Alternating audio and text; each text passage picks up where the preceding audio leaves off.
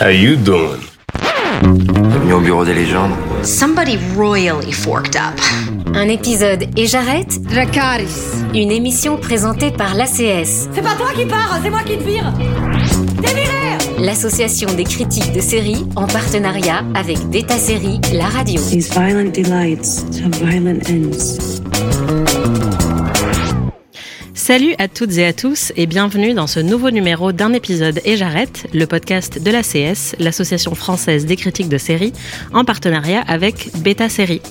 Au programme cette semaine, crash d'avion, époque 90s et cannibalisme. Et oui, ça y est, la sensation Yellow Jackets est enfin arrivée en France où elle est diffusée sur Canal+ depuis le 3 mars. Je m'appelle Anaïs Bordage des podcasts Ami et PIC TV et je suis accompagnée d'une équipe de champions, Ilan Ferry de Magazine Lire. Salut Ilan. Salut Anaïs. Et Marion Miclet du Point Pop. Salut Marion. Salut Dans ce numéro, on va donc plonger aux côtés de Shona, Thaïsa, Misty, Jackie et compagnie au cœur d'une forêt un brin flippante. Au début de la série, ces lycéennes, toutes membres d'une équipe de foot, partent pour un championnat national jusqu'à ce que leur avion s'écrase au milieu de nulle part, les laissant en proie à la fin aux hallucinations collectives et peut-être pire encore. Alors la série oscille entre teen drama, survie dans la nature et thriller horrifique et elle a été un véritable carton d'audience aux États-Unis. On va voir si le phénomène se reproduit chez nous. Alors est-ce que Yellow Jackets c'est si bien qu'on le dit? Est-ce qu'on est face à une version féminine de Lost? Ou bien est-ce que la série a réussi à créer sa propre identité? Pour nous emmener ailleurs C'est notre débat du jour dans un épisode et j'arrête. I'll never forget the day I heard their plane had gone missing. What do you think really happened out there? All I know is that what happened was a tragedy. Those girls were special. They were champions.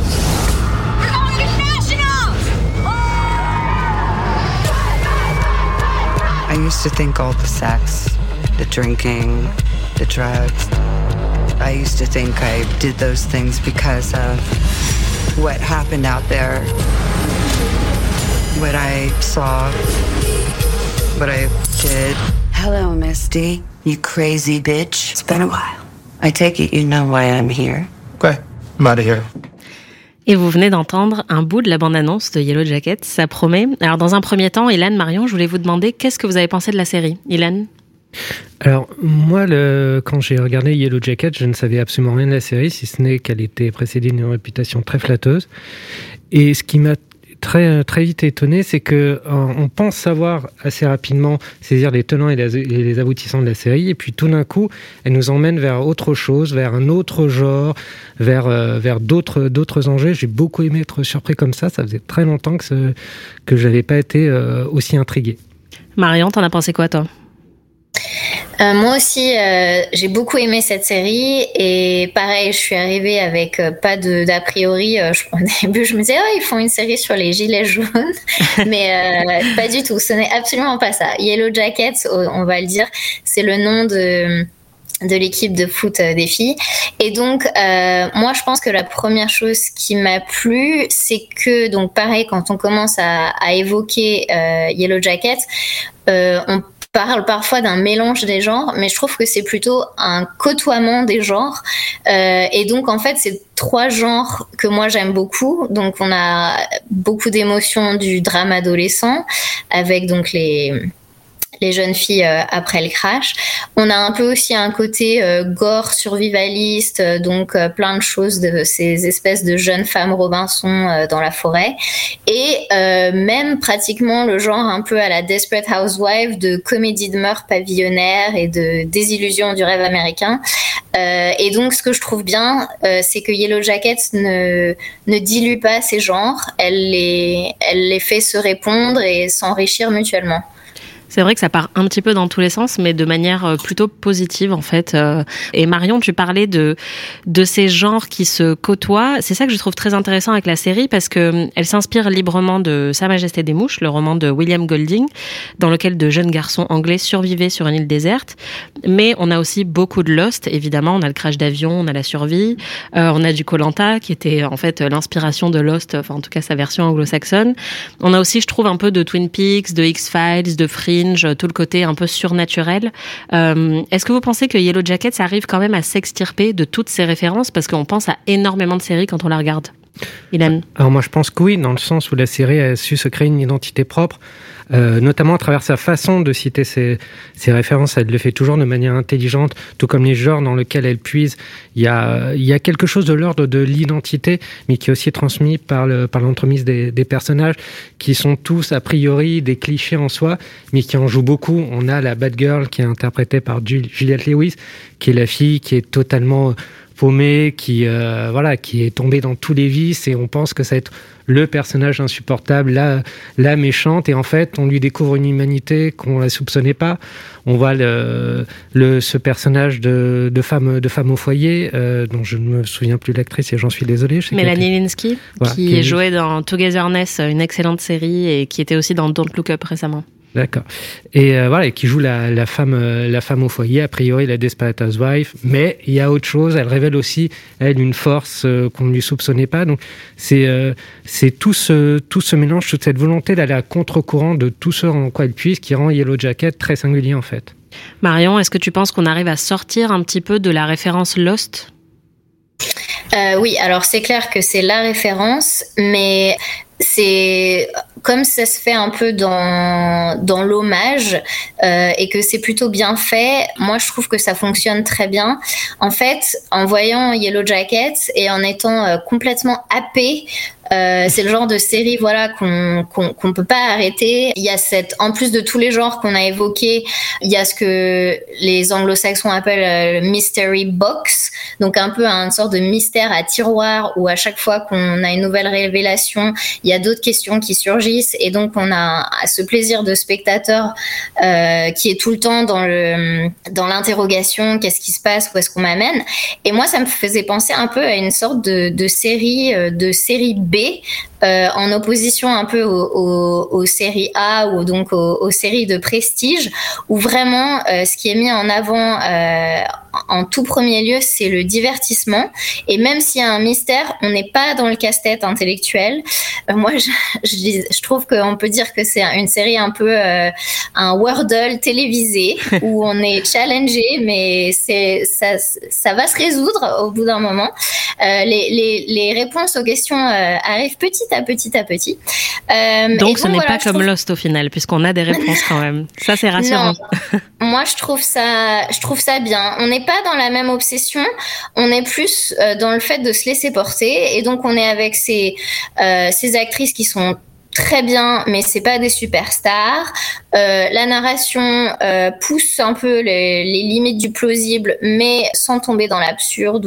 Enfin, on pourra parler plus tard de peut-être certains éléments surnaturels, mais ça, se tient très bien.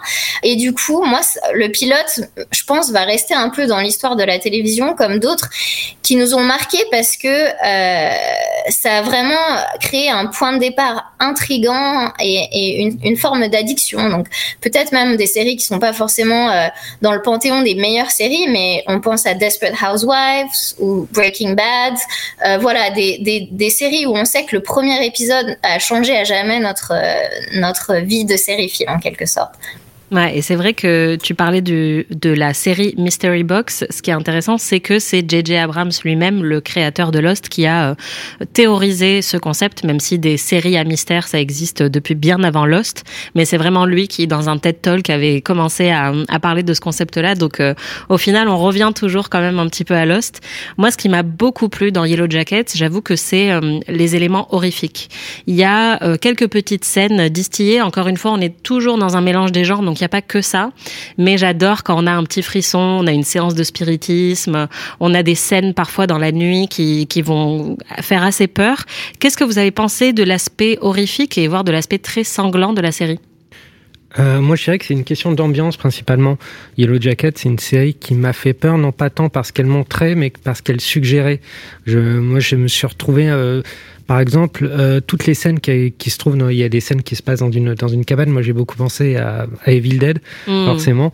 Mais euh, ce qui m'a ce qui m'a beaucoup beaucoup plu, c'est cette espèce d'ambiance insidieuse. En fait, on ne sait pas vraiment d'où vient le danger. Si le danger va venir des personnes en elles-mêmes ou de d'une espèce de force qui arrivera de de nulle part, d'éléments surnaturels qui viendra de de nulle part. Donc, moi, je sais plus vraiment encore une fois sur ce qu'on ne voit pas, mais plutôt ce qu'on entend. C'est plutôt ça qui m'a vraiment euh, fait peur. Oui, c'est pas une série d'horreur, mais euh, c'est vrai qu'on a quand même ces petits moments de frisson euh, qui, qui rajoutent beaucoup à l'intérêt de la série, je pense. Marion, toi, t'étais cliente de tous ces moments un peu flippants?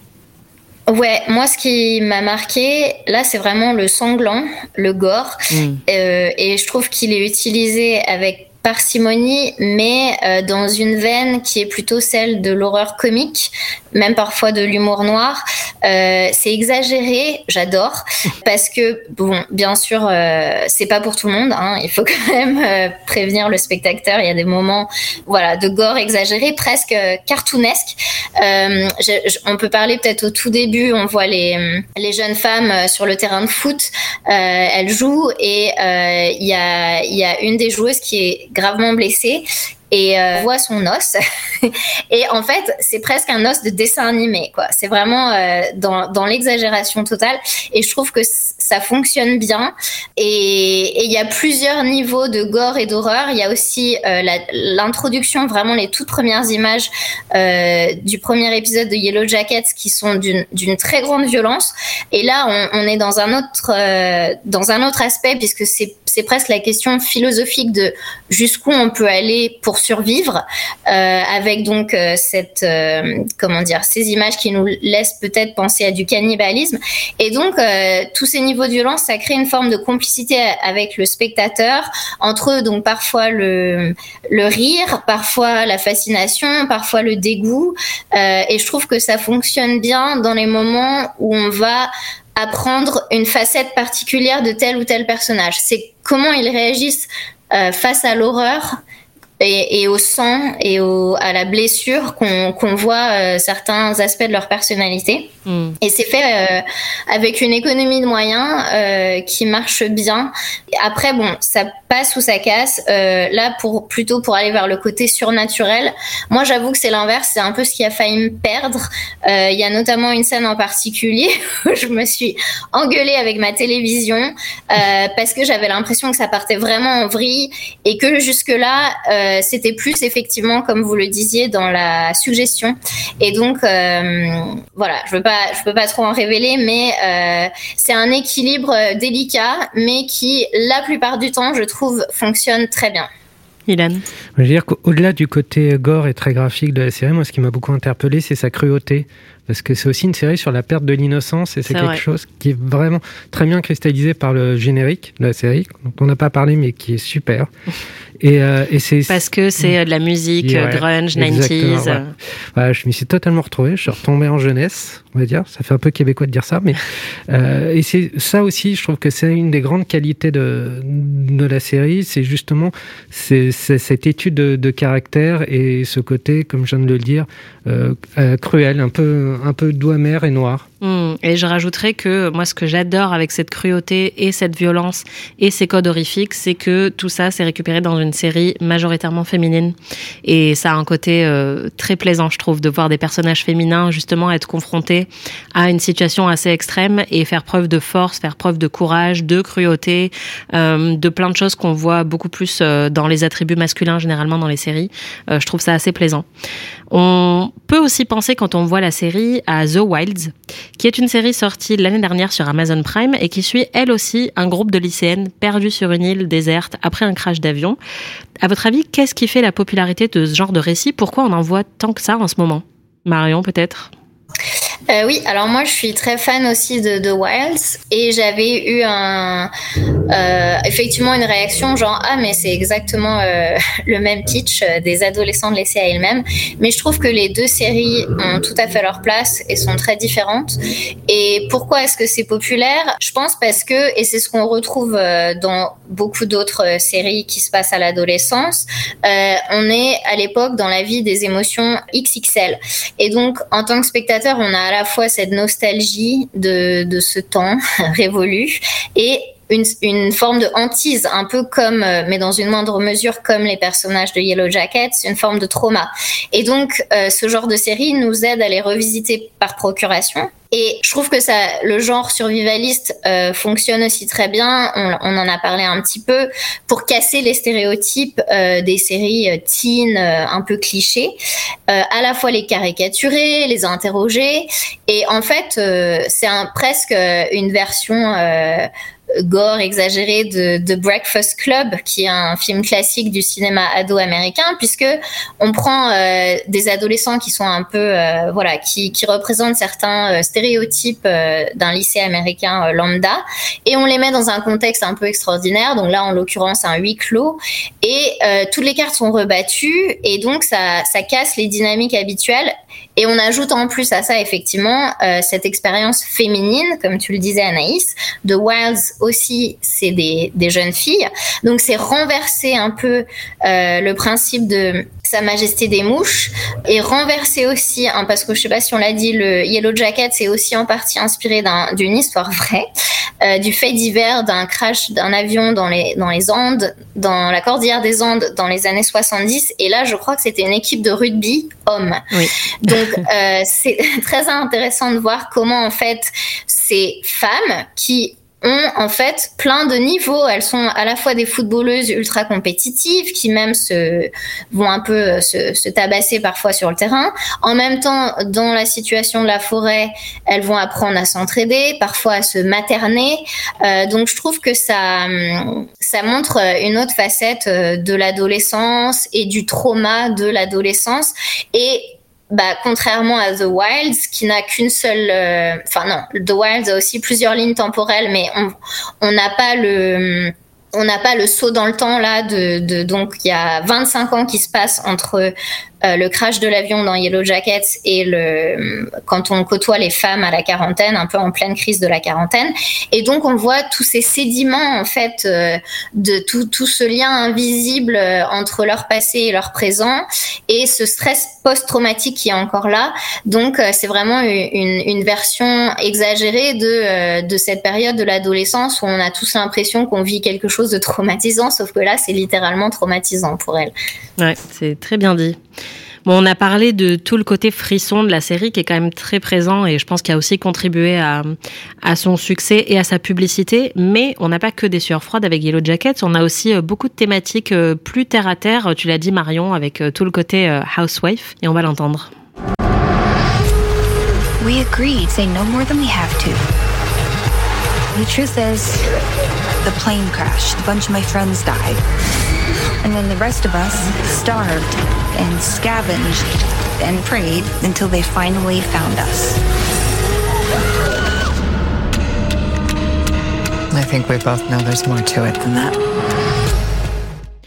Alors l'extrait que vous avez entendu en fait euh, concerne euh, les survivantes du crash 25 ans plus tard puisque Yellow Jackets jongle entre deux époques et la moitié de la série ne se passe pas dans cette forêt où euh, les jeunes filles sont perdues mais dans la vie de certaines survivantes qui sont désormais devenues adultes et qui doivent composer avec leur trauma et leur vie de famille qui est parfois un petit peu chaotique. À votre avis, est-ce que ce bond dans le temps, il est plutôt réussi? Moi personnellement, c'est pas les parties de la série qui m'ont le plus intéressé, j'étais plus sur la survie dans la forêt. Alors moi les, deux m'ont tout autant passionné parce qu'il y a le, côté en fait il y a le mystère du, du, passé comment il se répercute sur le sur le présent. On sent que c'est quelque chose qui est extrêmement dilué et dont on n'a pas on n'a pas vraiment les clés. On n'a que des clés partielles quel que soit le temps dans lequel on, s'ancre. Donc j'ai trouvé intéressant de faire de faire ces mouvements de balancier entre entre passé et présent et surtout en fait entre points de vue parce que à chaque euh, je vais pas dire à chaque épisode mais on a chaque fois le point de vue d'une d'une des survivantes un point de vue différentes survivantes donc euh, son point de vue dans le passé son point de vue dans, dans le présent. Je trouve ça très intéressant de s'ancrer dans les espaces mentaux de ces personnages. Parce qu'à chaque espace mental correspond aussi une couleur une musique on va dire. Et, euh, et j'ai trouvé intéressant justement le, le côté euh, la différence en fait entre le passé qui euh, qui est très très musical. Je vais pas dire enjoyé parce qu'il leur arrive quand même des trucs assez crades. Ouais. mais euh, et le présent qui lui est terne et n'a pas vraiment de musique, n'a pas vraiment de couleur, n'a aucune véritable tonalité. Donc je trouvais ça intéressant de jouer sur ces deux tableaux. Oui, il y en a une euh, donc qui est incarnée par Juliette Lewis qui a souffert de problèmes d'addiction euh, et c'est une des grosses thématiques de, son personnage à l'âge adulte. Il y en a une autre qui veut euh, être élue au Sénat. Il y en a une, on l'a dit, qui est mère au foyer et qui a l'air assez malheureuse dans sa vie de couple et qui va essayer peut-être de démarrer quelque chose à côté. Donc on a plein de trajectoires différentes, mais elles sont toutes reliées par ce secret. Il y en a une qui est extrêmement jouissive à regarder, qui est Misty, qui est un peu la tarée du groupe, à la fois à l'âge adulte et à l'adolescence. On ne sait pas exactement pendant toute la série pourquoi, mais on comprend qu'elle est très bizarre et euh, elle est jouée par Christina Ricci à l'âge adulte qui est absolument exceptionnelle. Pour moi, c'est euh, Kat de Casper, mais elle a aussi joué dans plein d'autres rôles. Euh, toi, Marion, t'en as pensé quoi de toute cette partie âge adulte? Est-ce que tu trouves que ça marche aussi bien que les séquences de survie dans la forêt? Oui, moi c'est ce que j'ai préféré en fait, euh, parce que justement c'est de là que jaillissent toutes les questions. Parce que quand on regarde euh, tout ce qui se passe dans, dans la forêt, euh, juste après le crash et en mode survie, on peut comparer, euh, c'est comme un décalco en fait, et on, on, fait le calcul, on est là 1, 2, 3, 4 survivantes principales euh, dans la, dans, en 2021, et il y en a, je sais pas, 18 ou quelque chose, enfin c'est toute une équipe de foot au début, et c'est ça qui crée la tension pour moi. Et ce que je trouve aussi intéressant euh, et, et, qui me touche beaucoup euh, dans la période euh, disons adulte, c'est qu'en fait, on, on, voit que elles, sont toujours ados d'une certaine façon. Elles, ont, quand elles ont été laissées euh, à survivre dans la forêt, elles ont dû apprendre à grandir très très vite. Donc d'une certaine façon, on voit des ados qui sont confrontés à des situations où, où elles font preuve d'une maturité surprenante, et en même temps, quand elles sont euh, adultes à la quarantaine, on voit qu'elles ont jamais vraiment dépassé ce moment-là de leur vie, un peu comme les enfants perdus qui n'ont jamais grandi. Et on retrouve parfois même des réactions d'adolescentes alors qu'elles sont adultes. Et même euh, par exemple le personnage de Shona euh, qui est joué par Melanie Linsky elle est elle est mère d'une fille adolescente. Et donc il y a cette espèce d'effet de miroir où on voit qu'elles ont quand même une relation difficile. Mais en même temps Shona en tant que mère d'adolescente c'est la manipuler mais parfaitement parce qu'elle est encore elle-même euh, bloquée dans le temps de cette adolescence traumatique. Et ce que je trouve intéressant, c'est qu'on dit souvent des enfants stars, euh, des acteurs qui, qui sont devenus très célèbres très jeunes, qui sont restés un peu bloqués, qu'ils n'ont jamais dépassé émotionnellement ce stade. Et est-ce une coïncidence? Mais euh, trois des actrices qui jouent les, les femmes adultes, donc Christina Ricci, pour moi c'est Mercredi Adams, dans la famille Adams, mais aussi dans les années 90, Juliette Lewis et Melanie Linsky, elles ont toutes les trois été enfants stars elles ont toutes les trois été révélées euh, dans les années 90. Et donc, je me demande si c'est pas un clin d'œil à ça aussi, le fait que voilà, elles ont, euh, elles sont un peu suspendues euh, dans le temps. Et donc, je trouve que les deux périodes sont indissociables en fait. Je peux pas choisir parce qu'elles elles se répondent. Mmh. Oui, et puis c'est vrai que le casting en plus est remarquable et que les jeunes, les jeunes actrices qui jouent la version adolescente correspondent vraiment parfaitement au casting plus expérimenté d'adultes que nous on connaît bien. Euh, ça fonctionne très très bien. On l'avait vu avec Dark aussi récemment sur Netflix où euh, il y avait euh, ces doubles temporalités avec des acteurs qui jouaient un rôle enfant, d'autres qui jouaient le même rôle mais adulte et ça fonctionne très très bien ici. Est-ce qu'on peut parler rapidement de la nostalgie pour les années 90 parce que là ça fait beaucoup de séries euh, dans des genres hein, complètement différents mais on, on, a eu Pam et Tommy sur Pamela Anderson et Tommy Lee Jones qui vient de sortir. Ouais. Euh, on avait aussi l'affaire Monica Lewinsky. Je, je trouve ça intéressant de voir que là, euh, on est en 1996 au moment du crash, avec, on l'a dit, toute cette musique euh, grunge euh, et cette bande son qui rappelle vraiment l'époque. Et, donc, ouais, je me demande si c'est juste une mode ou est-ce qu'il y a quelque chose qui fait que, parce que, voilà, maintenant on a l'âge, comment dire, on a été adolescents. On est vieux, c'est ça que tu veux dire. On regarde, voilà, on approche l'âge des personnages. Euh, ou des showrunners, souvent, qui ont la trentaine, la quarantaine. Enfin, bon. Bah, et en tout cas, c'est très bien fait dans Yellow Jackets. Bah moi, je pense qu'en fait, plus on avance dans le temps, plus effectivement, euh, les périodes qu'on va utiliser comme des points de référence vintage euh, évoluent. Et euh, on a beaucoup de modes dans les séries d'époque, je trouve. Après Mad Men, par exemple, qui se passait dans les années 60, on a eu beaucoup de séries qui se passaient à cette période période-là. Et ensuite, on a progressé. On a eu les années 70, on a eu, euh, comment ça s'appelait? C'était Vinyl, le truc de Scorsese, Ouais, euh, vinyle. ouais, euh, qui était dans les années 70, il me semble. Après, on a eu les années 80 avec The Americans et avec euh, la série de Don Cheadle, dont j'ai oublié le nom aussi, euh, Et sur les banquiers. Stranger Things, bien sûr. Évidemment, voilà aussi. Et là, bah, je pense que voilà, on progresse dans le temps et donc euh, les références des séries progressent aussi dans le temps. Et donc maintenant, on est dans les 90s. C'est un peu comme voir euh, les jeunes influenceuses cool ou les jeunes mannequins qui ont 20 piges aujourd'hui et qui s'habillent comme nous, on s'habillait dans les années 90. Et nous, ça nous arrache les yeux parce qu'on se dit mais c'est pas possible, c'est plus du tout cool. Mais pour elles, en fait, c'est vintage quoi. Donc voilà, c'est très déprimant mais euh, on vieillit malheureusement. Il faut qu'on parle aussi du côté euh, teen drama parce que c'est une énorme composante de la série. On a euh, ces adolescentes qui ont non seulement un crash d'avion qu'elles doivent gérer et une survie, mais aussi en fait leurs histoires d'amour, leurs premières fois, leurs règles, leurs doutes, leurs projets pour l'avenir, leur orientation sexuelle, enfin vraiment tout un tas de questionnements. Est-ce que pour vous, le côté chronique adolescente a aussi été convaincant? Pour moi, c'est oui et non. Je trouve que il y a des choses plus ou moins crédibles. Par exemple, euh, en fait, j'étais assez surprise dans la façon dont, comment dire, euh, c'est un show sur la survie. Donc ça, c'est un classique des, séries sur la survie. Euh, comment est-ce qu'elles vont manger? Comment est-ce qu'elles vont se réchauffer? Comment est-ce qu'elles vont affronter le danger, la maladie, etc. Donc ça, bien sûr, chaque série sur ces thématiques-là fait un choix de réalisme plus ou moins poussé. Là, Yellow Jackets, c'est pas euh, son- sa première préoccupation. Donc ça, pas de problème. Euh, ça reste, euh, ça reste bien fait, ça se tient. Mais c'est vrai que euh, il y a une autre forme de réalisme que moi je trouve un peu où ils font un peu abstraction, c'est sur la, vie en collectivité. Donc ce groupe de, de footballeuses qui quand même déjà se tiraient dans les pattes au lycée, sur le terrain, qui ont toutes des très fortes personnalités. Je trouve que la coopération et l'organisation, on saute un peu quelques étapes de la logistique non pas euh, de survie, mais de la logistique peut-être plus émotionnelle. Et moi, je m'attendais à peut-être plus de disputes, un peu bon, ok, on veut pas non plus caricaturer, c'est que des filles, euh, crépage de chignon, etc. Mais c'est vrai que je, je me disais, il y aura bien un petit moment un peu euh, presque euh, le format de la télé-réalité où on met des femmes dans la même pièce et ça surchauffe, quoi, un peu Real Housewives de la survie, quoi. Et donc là, je trouve que ouais, moi j'étais plutôt surprise comment les choses tombent assez bien en place. Et aussi, peut-être ça c'était mieux traité dans The Wilds, il y a toujours une composante qui est l'ennui. Et là, je sais pas si c'est forcément bien euh, bien abordé, alors que ça doit faire quand même partie de cette expérience. On l'a pas dit, mais elles vont passer en tout. La série nous nous l'apprend assez vite. 19 mois euh, dans cette forêt. Et euh, et l'ennui, ben c'est vrai, Yellow Jackets, euh, c'est son pire cauchemar parce que c'est une série qui va très vite, qui cumule les genres et finalement, quel que soit un peu le défaut de Yellow Jackets, on l'oublie parce que la série est, est tout le temps dans le, le changement de point de vue, le changement d'époque, le changement d'ambiance.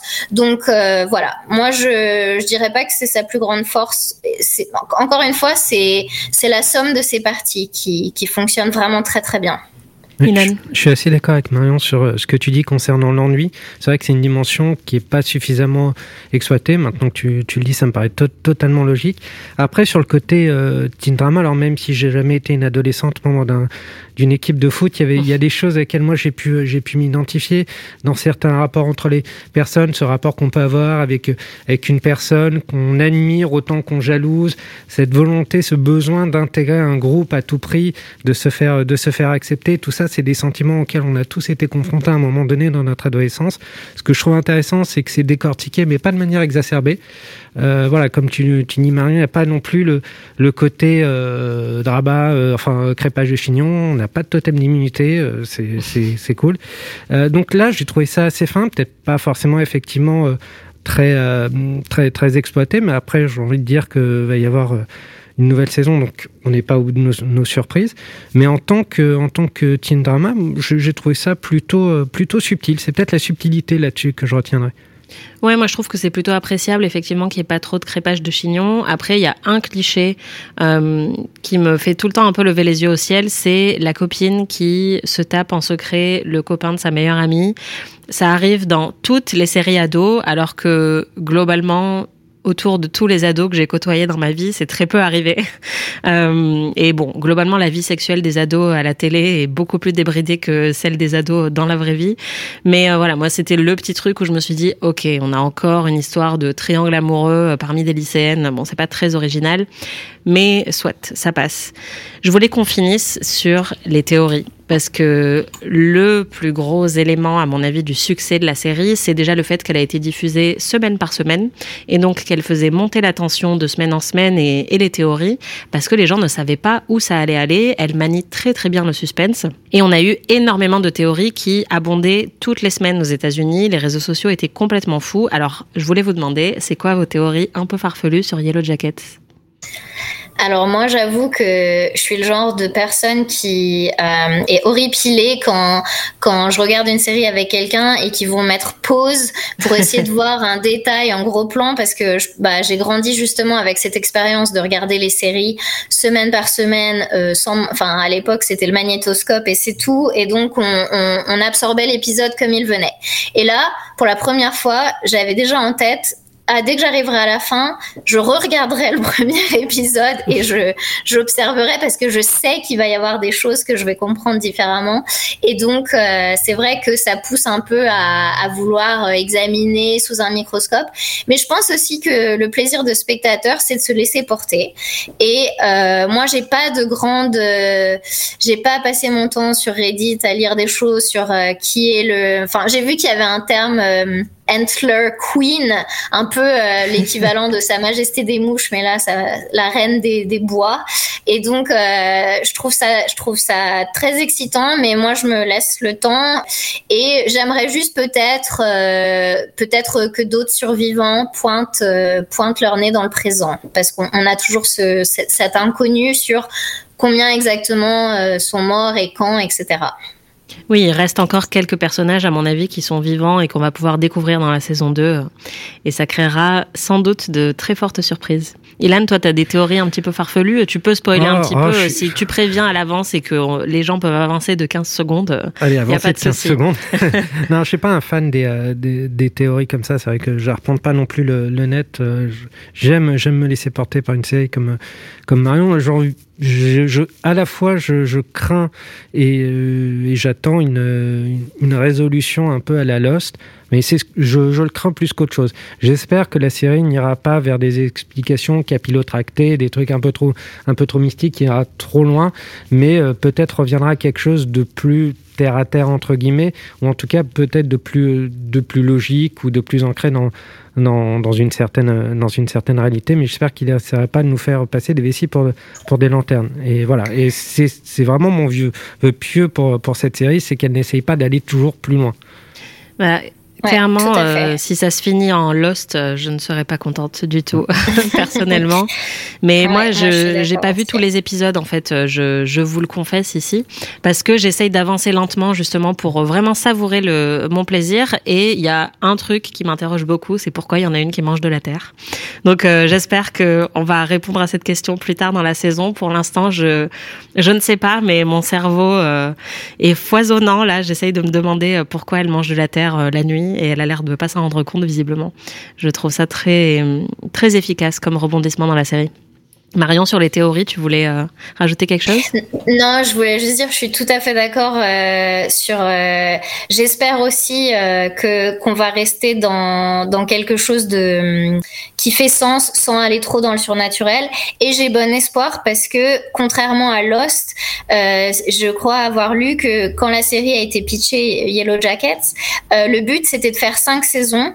Donc j'ai l'impression qu'il y a déjà toute une fin qui est pensée et qui déroule en douceur. Et donc, euh, j'espère qu'on va arriver à bon port sans que, euh, un peu comme Lost, euh, ils savaient pas quand ils allaient finir et ils allaient trop loin, mais comment on fait marche arrière. Enfin, voilà, où c'était un peu plus on va dire. Là, j'espère que c'est déjà, c'est déjà conçu en fait. Et c'est juste qu'on doit faire confiance aux showrunners et, voilà, suivre, les suivre là où ils nous amènent. Je pense que Lost est clairement un cas d'école euh, et que plus aucun créateur post-Lost ne s'est avancé euh, dans un pitch de série sans avoir au moins une petite idée de comment il pourrait la finir, même si évidemment l'art de la télévision, c'est qu'on invente euh, semaine après semaine et qu'on se laisse surprendre un petit peu par les rebondissements et par la vie de scénariste aussi. Mais Lost, clairement, je pense qu'ils ont payé les pots cassés un petit peu de, de tout ça. Et il y a eu un peu l'ancienne télé où les séries n'avaient pas vocation à se terminer. Et Lost a été la première série où ils ont décidé d'arrêter parce que pour eux, il fallait que ça se termine. Et clairement, depuis, je pense qu'on réfléchit un petit peu plus à, à la fin, ou au moins on essaye d'avoir un plan et de se dire, bon, bah, qu'est-ce qui se passe euh, si je fais mon pitch et qu'on me demande comment ça va se finir, il faut que je puisse répondre quelque chose. Quoi. Moi, j'ai une, j'ai une question. Quelle, est la network euh, qui diffuse euh, Yellow Jacket aux États-Unis? C'est Showtime. Ouais, c'est ce que c'est ce que je crois parce que chez Showtime il y a un peu le syndrome des saisons trop parce qu'ils ont souvent fait des séries comme Californication, Red Donovan qui allaient un peu trop loin, qui auraient pu se finir à la fin d'une saison, ça aurait été une fin parfaite. Et ils ont toujours cette propension à aller un peu trop loin, à faire deux, trois saisons de trop. Donc j'espère que là ce sera pas le cas. Ouais, après moi j'accueille ça avec impatience parce que j'ai l'impression qu'on fait des séries de plus en plus courtes euh, où mm. justement au bout de deux saisons euh, emballer c'est peser on arrête là. Donc euh, honnêtement si on a huit saisons de Yellow Jackets, euh, moi je serais très contente. en tout cas pour l'instant il y a une saison 2 donc on va déjà attendre celle-là et voir comment ça se passe. Pour rappel la série est diffusée sur Canal+ en France et elle a été créée par Ashley Lyle et Bart Nickerson. Voilà n'hésitez pas à nous dire ce que vous avez pensé de ces nombreux mystères et si vous avez des théories aussi écrivez-nous. On va passer à la carte blanche. La carte blanche de l'ACS. C'est le moment donc de la carte blanche, du coup de cœur au coup de gueule de ce numéro. Et aujourd'hui, c'est Marion qui s'y colle. Alors Marion, de quelle série tu veux nous parler? Je vais vous parler pour rester dans le thème d'une série adolescente et c'est Pen 15, donc une série américaine qui est disponible sur Canal+ et qui est co-créée par Maya Erskine, Anna Concord et Sam Zibleman, euh, trois noms imprononçables, pardon. Et aussi préciser déjà en intro que Pen 15 est un jeu de mots, donc ça peut se lire pénis. Euh, voilà, on est dans les blagues potaches.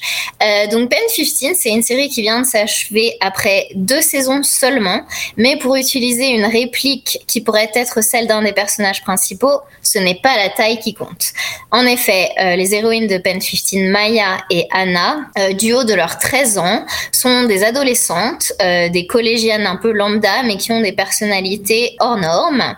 Et donc Pen 15 est vraiment une grande petite série, on pourrait dire. Donc d'abord par sa durée, mais aussi parce qu'elle se préoccupe de l'intime. Et donc chaque épisode est en quelque sorte une, collection de, euh, avec souvent un thème euh, qui, guide chaque épisode, une collection de petits moments de l'adolescence passés au microscope, euh, la puberté, et donc tous ces instants, comme on disait, un peu traumatisants, qui prennent des proportions souvent incroyables. Donc on, on, ne nous épargne rien, l'arrivée des poils, le premier baiser, les règles, le divorce de parents. Et donc ce que j'aime beaucoup avec Pen 15, c'est que ça traite de tout ça à la fois avec une loufoquerie totale, mais aussi une superbe délicatesse. Et donc le résultat, euh, c'est quelque chose qui est hilarant et très émouvant. Donc souvent, je suis pliée de rire. Et puis après, j'ai vraiment un, pincement au cœur devant cette série. Et les deux saisons sont bien équilibrées de ce point de vue-là. La première est plus dans la comédie, dans l'exagération. Et la seconde saison, ça a été un au revoir, euh, moi je trouve très puissant à ces personnages qui a surpassé le concept de départ. Alors justement, le concept de départ, c'est que ces deux adolescentes, Maya et Anna, elles sont jouées par euh, les showrunneuses qui ont la trentaine et le tout parmi des acteurs de 13 ans. Donc en fait, Maya et Anna, adultes, revivent euh, leurs années collège. Et donc c'est un mix bizarre entre la nostalgie et le théâtre expérimental euh, qui est un peu la signature de, de, la série. Donc il y a ce décalage qui est très euh, décontenançant entre donc ces adultes qui évoluent dans un monde adolescent. On, on se dit un peu au début, mais est-ce que c'est déplacé? Est-ce que c'est moqueur? Est-ce que c'est une façon un peu d'exploiter cette fragilité de, Donc par exemple, on voit souvent Maya qui pique des crises de nerfs, qui est un peu rebelle. C'est pas du tout flatteur. Et en fait, euh, c'est pas de la moquerie parce que justement le fait que ce soit pas du tout glamour, c'est pour arriver à une forme de, de bienveillance et de dire bah non, on, a un profond respect pour pour cet âge de la vie. Euh, et donc ces deux femmes euh, donnent une grande importance à tous ces petits détails. Et c'est aussi euh, très très comment dire très plaisant. On parlait de la nostalgie des années 90. Là, ça se déroule au tournant des années, enfin de l'an 2000. Et donc il y a beaucoup d'identification aussi, je pense, pour les spectateurs. Euh, moi personnellement, c'est les barrettes papillons euh, qui m'ont tout de suite euh, happé. Et donc, ce que je trouve intéressant aussi, c'est qu'en utilisant ces actrices adultes parmi des jeunes, on voit qu'elles ont, elles font usage du recul que peut procurer le fait de grandir, de devenir plus mature, et c'est sur un surimposées à leur, à leur expérience d'adolescente. Cette série, c'est un peu euh, ce genre de questions bateau qu'on voit parfois. Euh, que Quel conseil donneriez-vous à, à, vous, à vous-même euh, à l'âge adolescent? C'est un peu ça, mais traité de très très bien. Et pas pour réparer les erreurs du passé, mais plutôt pour accepter que ce passé ingrat fait partie de nous. Et donc voilà, on est aussi beaucoup dans la, dans la comédie physique. Il y a un côté un peu grotesque. Donc je parlais des barrettes papillons. Donc la mode, c'est très bien fait. Il y a les appareils dentaires, les cheveux gras. Et ça, c'est combiné à une mise en scène très, très ingénieuse. Et donc, ça donne vraiment, euh, parfois, on a un peu l'impression d'être dans une photographie de, de Cindy Sherman, où en fait, euh, la série touche à, cette vérité par le déguisement et elle donne à voir une autre version du, jeu, euh, du, soi. Et une autre chose, pour finir, que je trouve absolument superbe avec Pen 15, c'est l'amitié fusionnelle dont Maya et Anna sont un système d'entraide mutuelle permanent pour affronter euh, les obstacles euh, du collège, des années collège difficiles. Et en même temps, elles apprennent petit à petit à s'émanciper et à explorer leur attraction pour l'autre sexe. Donc c'est une émancipation en où ensemble, elles sont la meilleure, la meilleure version d'elles-mêmes. Et juste pour finir, euh, si vous avez vu la toute dernière scène euh, qui clôt euh, donc la saison 2 et la série, elles imaginent ensemble un futur où elles sont toujours collées l'une à l'autre. Et c'est presque une sorte de version hyper optimiste et naïve de la fin de Six Feet Under, qui est une des plus grandes fins de série, mais donc là avec quelque chose de, de, naïf. Et pourtant ça nous fait autant pleurer. Et c'est d'autant plus touchant que les deux showrunners sont aussi très amis euh, dans la vraie vie. Donc euh, voilà, c'est ma recommandation, euh, Pen 15 ou Pénis, je vous laisse choisir et qu'elles sont tombées enceintes en même temps dans la vraie vie. Donc pour niveau amitié fusionnelle, on n'a jamais fait plus fusionnel, je pense. Absolument. Bah merci beaucoup Marion, merci Ilan. C'est la fin de ce numéro d'un épisode et j'arrête, le podcast de la CS en partenariat avec Beta Série. Merci beaucoup à tous les deux pour votre participation. On se retrouve dans deux semaines pour un nouveau numéro. D'ici là, n'hésitez pas à nous mettre 5 étoiles ou un petit commentaire, ça nous fera chaud au cœur. À bientôt. Un épisode et j'arrête, une émission à réécouter et à télécharger sur Beta Série, la radio et sur tous les agrégateurs de podcasts.